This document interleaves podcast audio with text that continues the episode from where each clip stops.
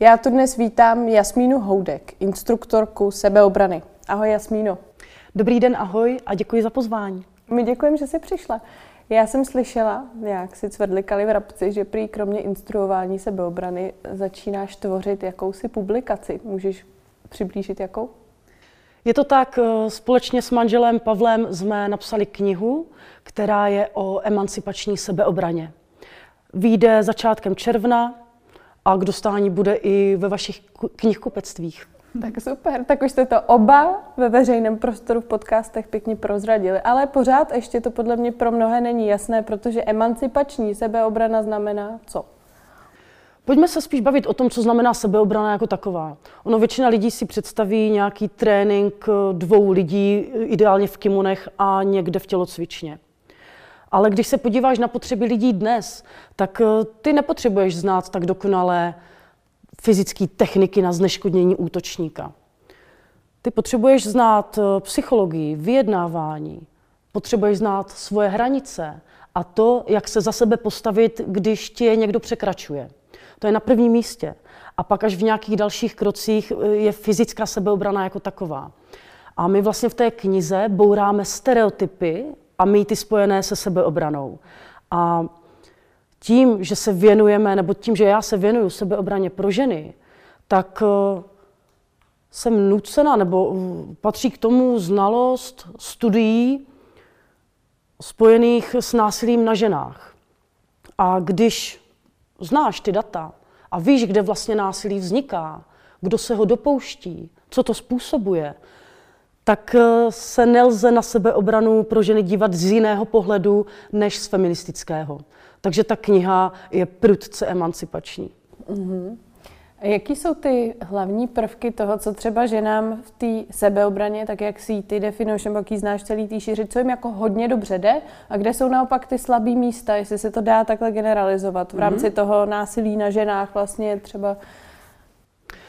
I když si to většina žen o sobě nemyslí, tak každá žena u nás na lekcích zvládá velice dobře tu fyzickou část. Velice dobře.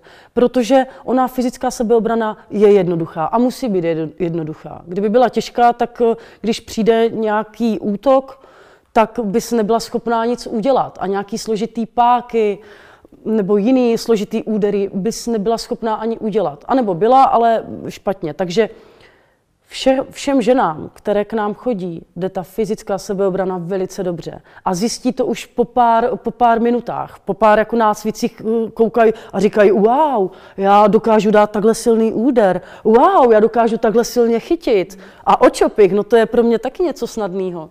Co? Očopich? Očopich, to je naše oblíbené slovo, můžeme si to ukázat. Je to vlastně použití prstů na citlivý místa, takže do očí. Tohle tě naučím zhruba za 2 minuty. A tohle jde každému člověku. Ale co je horší a o čem musíme a mluvíme na každém kurzu, je vlastně to vyjednávání. Jsou právě ty osobní hranice.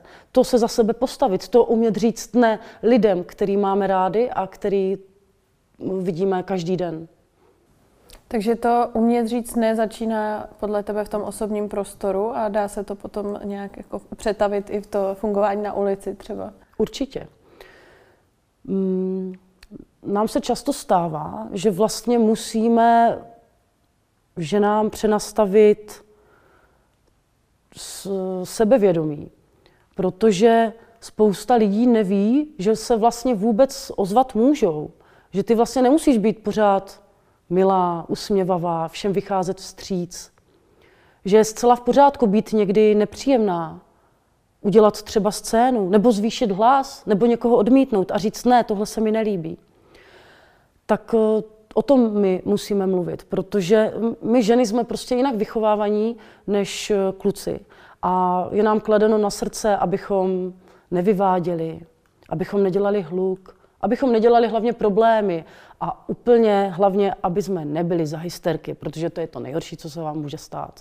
Ale u nás na kurzu zjistíš, že je to vlastně hrozně osvobozující udělat občas scénu.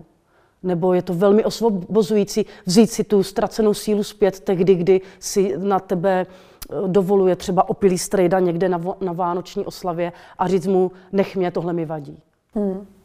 Že to je vlastně moc fajn. A není ta fyzická sebeobrana teda vlastně špička ledovce? Že vlastně jí předchází tolik věcí? Co jí předchází? Co jí může předejít? Vlastně žádný konflikt nevzniká tak, že tě někdo bije nebo škrtí. Každý konflikt má několik stádií.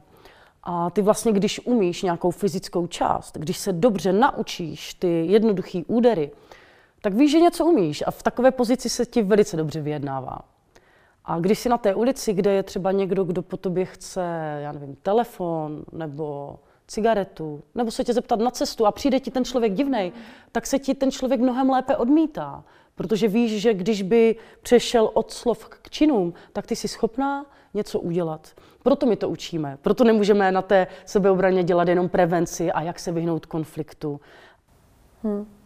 Řekni prosím pro posluchačky nebo posluchače, kteří tě zas tak dobře neznají, proč jsi se rozhodla zabývat se sebeobranou a sebeobranou zaměřenou na ženy? No, ta moje cesta k sebeobraně byla poněkud velkou oklikou.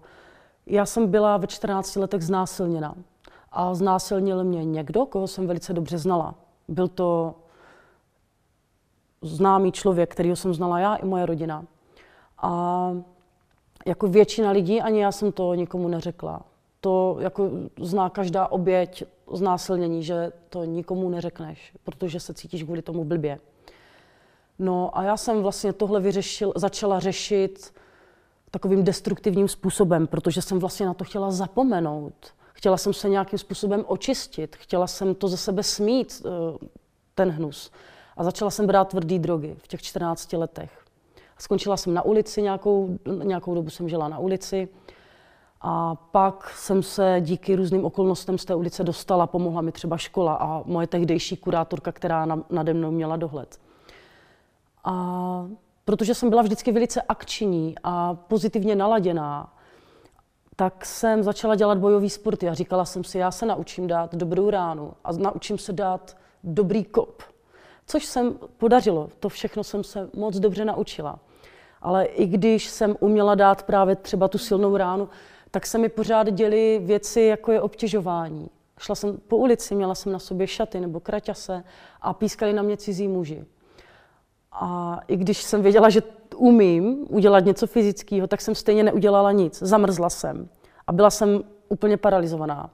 Nebo, a tuhle historku říkám i na kurzech holkám, že se mi stalo, že jsem byla ve škole, byli jsme v hospodě se spolužákama a ten jeden můj spolužák, se kterým jsem chodila do třídy, se kterým jsem často seděla v lavici, protože jsme byli kamarádi, tak byl hodně opilej a začal mě obtěžovat, začal mi sahat na stehno, potom do rozkroku, zalehl mě a osahával mě.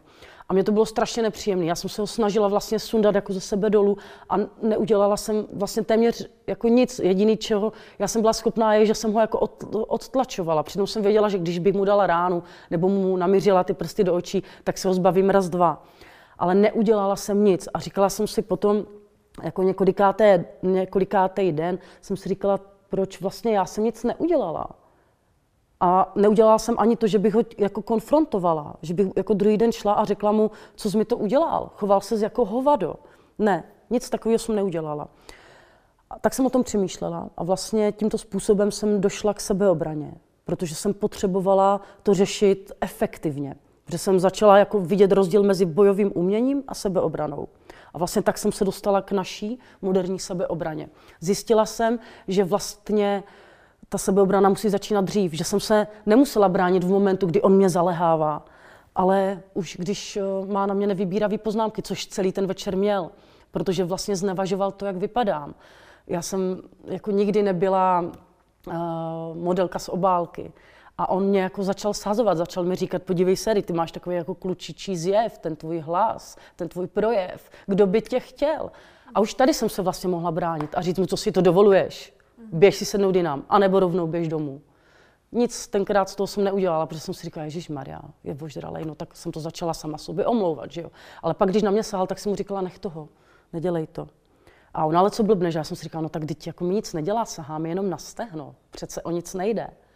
No a pokračovalo to dál a dál a navíc tam kolem byli lidi a nikdo nic neudělal. Byla tam moje kamarádka, byl tam další náš kamarád, byli tam lidi z vedlejší třídy. Ti všichni věděli, že se něco děje, že je mi to nepříjemný a nikdo neudělal nic. A kdybych znala principy sebeobrany, tak bych si s tím dneska dokázala poradit. Ale to tehdy nešlo. Čímž nechci jako viktimizovat sebe ani jiný lidi. Prostě většina z nás prožila něco těžkého, něco bolestného. Ať už to byly nevybíravé poznámky od členů naší rodiny, od našich vlastních matek, nebo sourozenců, nebo sousedů, spolužáků, kolegů v práci. Ale to neznamená, že jsme chybu udělali my tím, že jsme se nebránili, protože většina lidí neví, co má dělat. To nás nikdo nikdy neučil, jak se ohradit proti oplzlým kecům, proti prasákům, proti opilým kamarádům. To znamená, že vy řešíte i tu verbální část? No to je stěžejní, to je základ, to je zlatý fond sebeobrany, ano. Takže začínáte mluvením? Začínáme mluvením. No začínáme tím vlastně vytyčit si hranice. Říct si už doma, nebo nemyslím předtím, než jdete jako na párty, ale prostě popřemýšlet si o tom, co mi vadí a co ne. A promítnout si i situace z mého života a říct si, hele, tohle mi třeba vadilo. Třeba vadí mi, když mi v restauraci donesou spálené jídlo. A třeba tady se chci ozvat, tak to udělám. A uvědomit si, kdy se chci ozvat, protože v ten moment, kdy se to děje, tak už to nejde. Dám příklad. Třeba jsme otevřeli téma obtěžování ze strany kurýrů. Přijede kurýr, zazvoní, zavolá ti, převezmeš balík, seš doma a za 10 minut později ti přijde SMS-ka, dneska vám to moc slušelo. No tak pokud jsem s tím v pohodě, on se mi líbil a je to pro mě OK, tak si řeknu jo, je to dobrý. Ale většina holek, která se nám ozvala, tak říkalo ne, mně se to nelíbilo, za prvé mám kluka, nebo za druhé, a což se objevovalo častěji, jsem to brala jako zneužití údajů, protože on byl v práci, já jsem ty kontakty svoje poskytla za účelem využití služby a bylo to zneužito. A takhle by žádný vztah podle mě začít neměl. Takže tady je v pořádku se ozvat a říct prostě tohle ne. A nejenom jakomu, ale třeba i jeho nadřízenému. Říct tohle se mi nelíbí. Já jsem slyšela, že mnohdy ženy neumějí vytyčit ty hranice, protože třeba jsou slitovné vůči těm hodným strýcům, nechtějí vlastně jim ublížit. Tak jak tohle to nazýváš, tenhle ten efekt toho empatizování vlastně, že to je ten problém často možná žen, že prostě víc myslí na ty okolo, než na sebe, dá se to tak říct? Je to tak, protože my se právě bojíme toho, co přijde poté. A každá z nás to má jinak. A protože na obtěžování není žádná excelová tabulka a připadá to lidem velmi jako velmi abstraktní věc, tak to mnohdy ani nepoznáme. A vlastně jediné, co máme, tak je ten divný pocit a pocit třeba zhnusení. A říkáme si, ale vždyť se zas tak moc nestalo, vždyť jako ten strejda mi řekl jenom, že mám velký prsa, nebo mě jenom poplácával po stehínku, tak mám i tady něco udělat. A my vlastně na to máme takový jednoduchý postup, že se máš ozvat v momentu, kdy ti něco vadí. Bez ohledu na to, jestli jsi v té místnosti sama nebo ne. Pozor ale, ty se ozývat nemusíš, pokud je to tvoje rozhodnutí. A proč to tak je? Když se, jako asi to známe všechny, jdeš po ulici, někdo na tebe zapíská a ty neuděláš nic, ale pak přijdeš domů a říkáš si, proč já jsem mu něco neřekla? Proč já jsem mu aspoň neukázala prostředníček? A vlastně se cítíš úplně zhnuseně a bere ti to sílu a necháváš to po sobě stékat a začínáš se vlastně sebe sama nějak omezovat. A to vypadá třeba tak, že druhý den si nevezmeš ty samé šaty, které jsi na sobě měla, když na tebe pokřikovala parta dělníků. A my říkáme, ty to můžeš nechat bejt, ale musí to být tvoje rozhodnutí. Třeba se ti dneska nechce. Třeba máš první den menstruace, nebo se pohádala s partnerkou nebo s partnerem a holt nemáš den, kdy chceš někoho posílat do háje. Nebo jsi ráda, že se líbíš. No a nebo je to pro tebe v pohodě, přesně tak. Takže ty se nemusíš jako vždycky ozvat, ale musí to být rozhodnutí tvoje. Takže i takhle to jde. Ale jinak doporučujeme, pokud vám to vadí a ozvat se chcete, tak to udělejte. Protože vy vlastně nemáte co ztratit. Možná ztratíte, vlastně máte, můžete ztratit ten příjemný dojem a tu pověst té pohodové holky, se kterou je legrace. Ale získáváte vlastně něco mnohem cennějšího.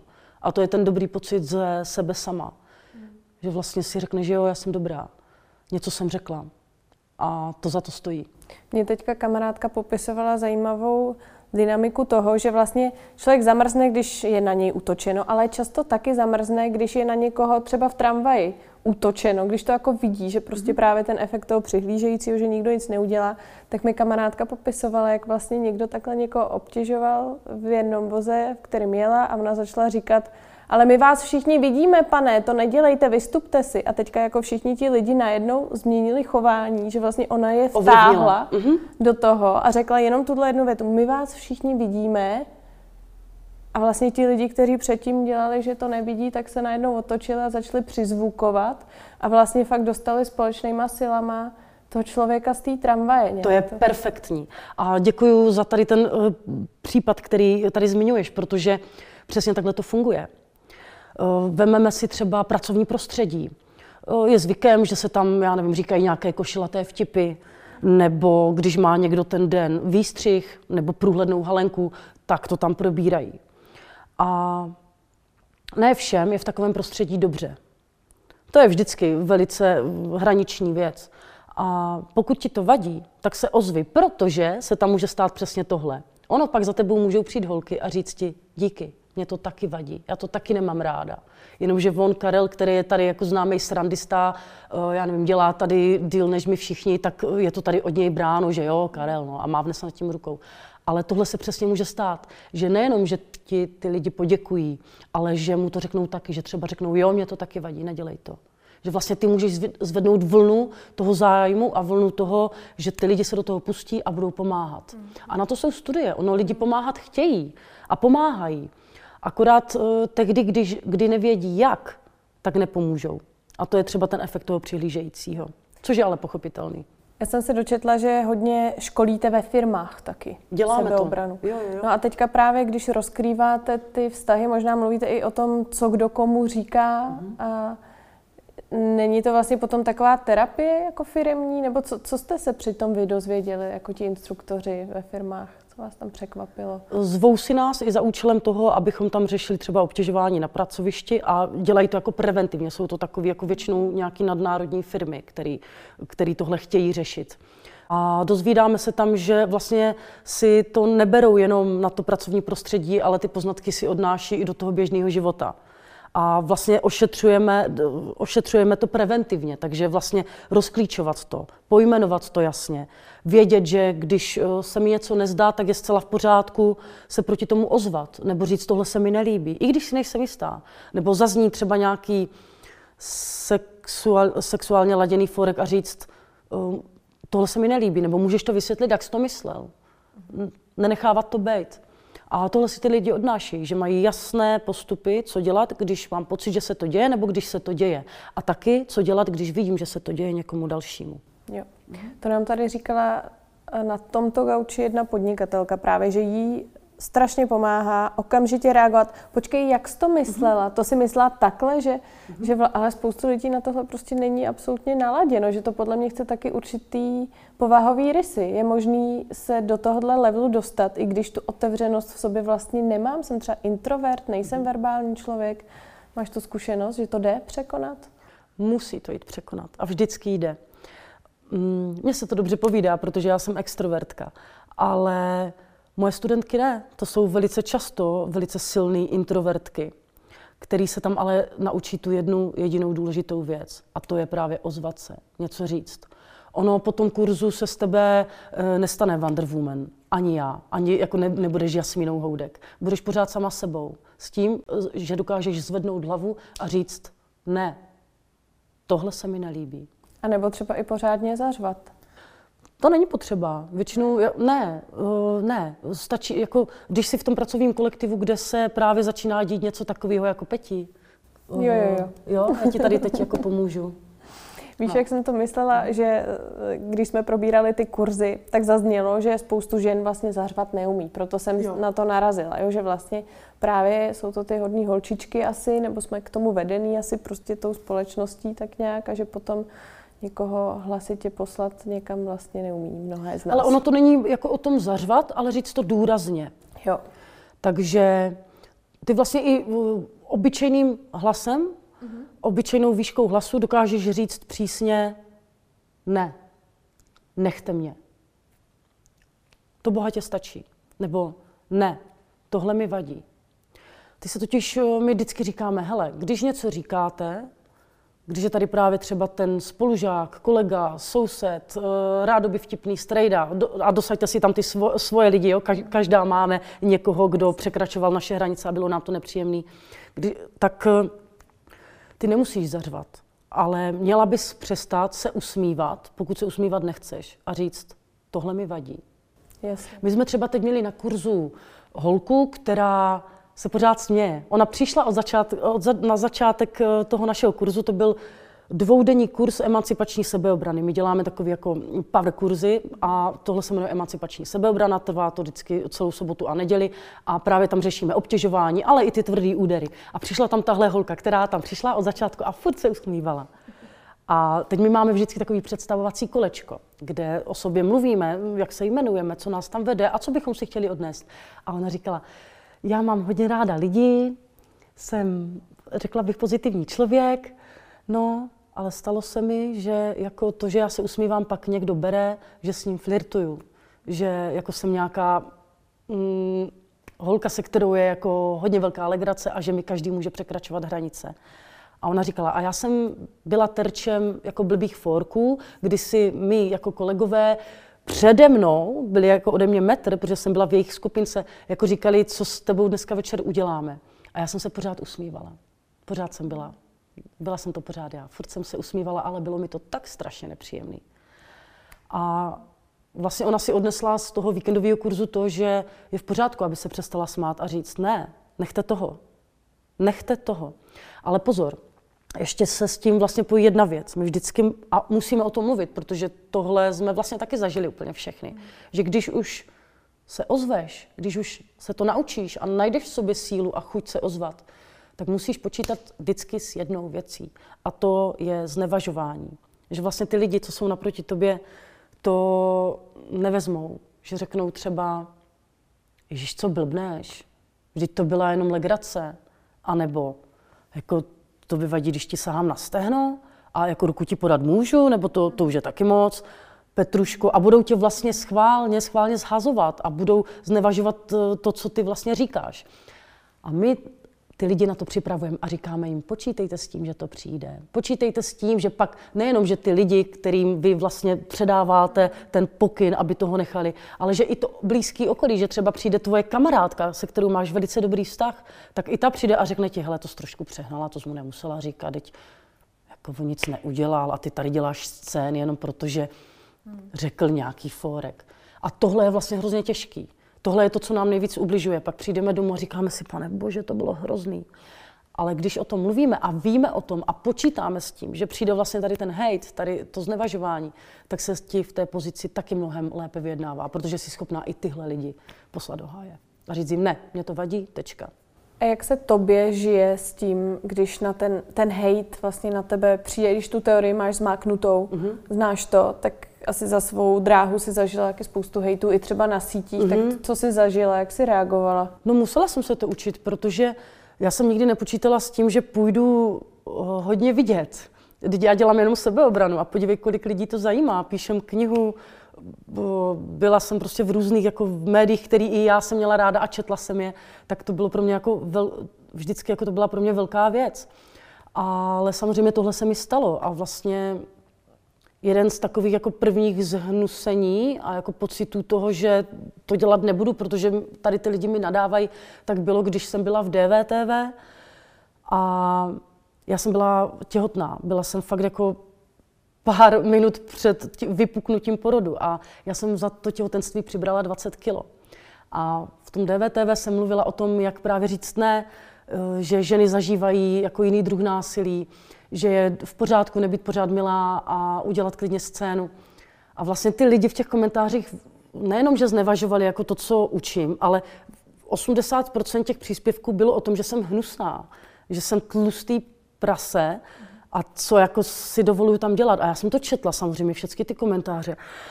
A ty, kteří tam byli pozitivní, kteří říkali, jo, mluvíš mi z duše, tak jsem vůbec neviděla a převažoval jako jenom ten pocit z těch hnusných. A já jsem si říkala, pane bože, to je teda nechutný. A pak se stalo, že DVTV to ještě po několika měsících, kdy já jsem byla, kdy už jsem to dítě porodila a měla jsem to malý miminko doma v postýlce, tak oni to nasdíleli znovu. A znovu se opakovalo to samé. A zase to nasdíleli a zase jako hnus, hnus, hnus, pěkný, hnus, hnus, hnus, jeden pěkný a zase hnus, hnus, hnus. A já... A už chtěla jsem se jako do toho vložit, tak jako předtím, že jako to tam budu vysvětlovat, jak to teda je s těmi daty a chtěla jsem jako diskutovat, protože jsem měla svůj Facebook, kde jsem měla, já nevím, 3000 lidí a byla jsem zvyklá jako s těmi lidmi debatovat. A teď já jsem už jako se skláněla na tu klávesnici a teď jsem se podívala na to moje miminko a to bylo vlastně strašně zlomový pro mě. A já jsem si říkala, co to dělám, jako nad čím já to trávím čas. Protože já jsem, jako dřív byl Facebook ještě o tom, že tam nešlo vidět, že tam nešly vidět úpravy, když něco zkomentovala, takže jsi to mohla pořád jako předělávat třeba tu svoji odpověď. A mně se třeba stalo, že já jsem jednu tu odpověď ladila 3 dny, že jsem ji jako napsala, pak jsem si to ještě v noci rozmyslela, letěla jsem k tomu internetu a ještě jsem to přepsala a dala jsem tam důraz, protože jsem tam dala uvozovky, tak to jsem mu to teda teď natřela a 3 dny jsem to šperkovala, ten jeden komentář, to jsem mu to dala panečku, 100 lajků tam bylo. A pak si říkám, teď tam vidím to jméno, říkám, no to vůbec, co to dělám, čím já to ztrácím čas. A tak jsem udělala jednu zásadní věc. Já jsem si ten svůj Facebook zrušila úplně. Takže vlastně dneska, a zrušila jsem i Twitter, Instagram, protože jsem tam trávila hodně času. Diskutovala jsem s lidmi, který vlastně plivali jenom zlo, nebyla to vůbec konstruktivní kritika. A říkám si, tak tohle teda ne, jako moje priority jsou úplně jinde. A to mi dost pomohlo, no, protože dneska mám Facebook, kde mám jako nějaký anonymní nick, mám tam sotva 80 lidí, mám tam spíš, mám to jen tak jako pro srandu. A to je celý, no, jako náš Instagram sice nějakým způsobem spravuju, ale nikdy tam nediskutuju, spíš tam chodím jen jako občas vymýšlím jako ten obsah. A tak to je, a v tomhle je mi dobře, že vlastně já nejsem jako povinna nikomu odpovídat. Vůbec. A ještě mám jeden takovej oblíbený hejt a mně se totiž podařilo, že jsem byla na obálce lifestyleového magazínu Heroin, což je jako velká věc pro mě. Pro mě to je velká věc, protože to je něco, co bych si nikdy předtím jako nepředstavila, že budu na obálce čehokoliv, i kdyby to měl být, já nevím, toaleťák. Tak jsem si říkala, wow, to je parádní. Ale co se samozřejmě nestalo, tak jsem nahlídla do těch komentářů. A tam byl takový kec, který se mě hodně dotkl. Bylo tam něco v tom smyslu, je na obálce heroin, protože brala heroin. A já jsem si říkala, ty vole, takže já jsem fakt na obálce, protože jsem jako nějaká snad opice, kterou jako nikdy nikdo neviděl, že se na mě chodí jako dívat jak do nějaký zoo a vlastně ty drogy mě dostaly na obálku. A pak si říkám, ježišmarja, co to melu? To samozřejmě vůbec není pravda.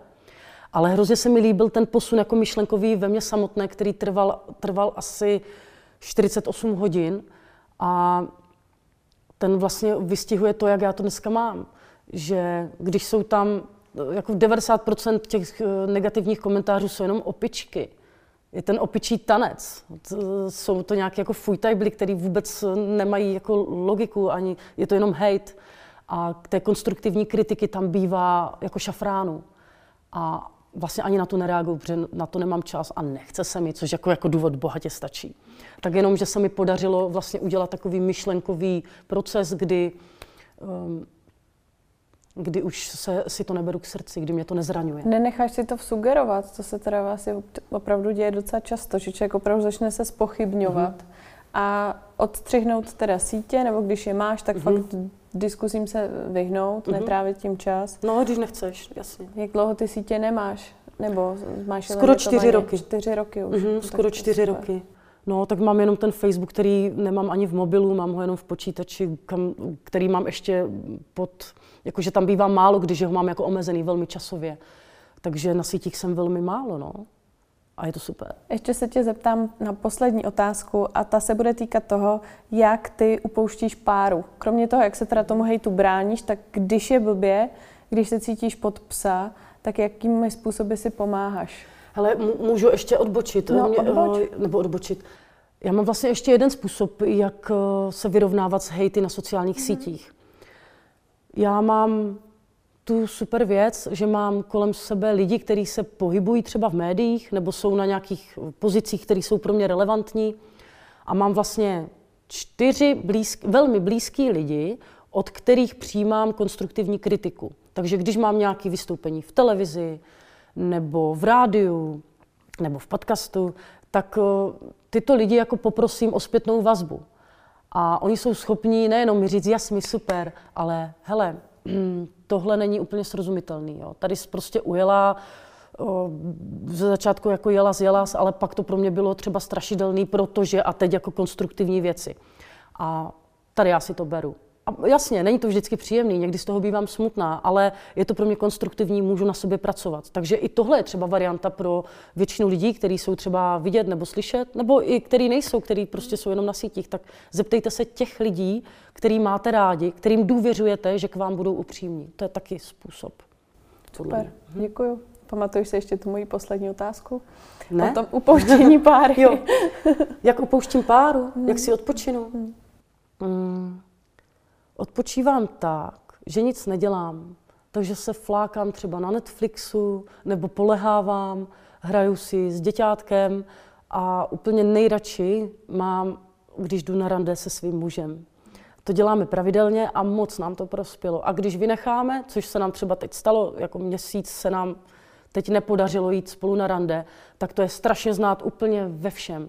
Víc se hádáme, víc jsme na sebe oškliví, používáme jako horší způsoby komunikace, takže je to znát. Takže když chci mít fakt hezký den a úplně jako vypustit, tak jsem s Pavlem a jdeme třeba do sauny, na jídlo, do kina, pak se spolu válíme a to je prostě super. Takže takhle no. A nebo s kámoškama, to je jasný, s kámoškama je to vždycky dobrý. Jasmíno, moc děkuju a přeju hodně štěstí s projektama, s knihou. A díky ještě jednou za návštěvu. Já moc děkuju za pozvání a děkuju vám všem, kteří jste doposlechli až do konce.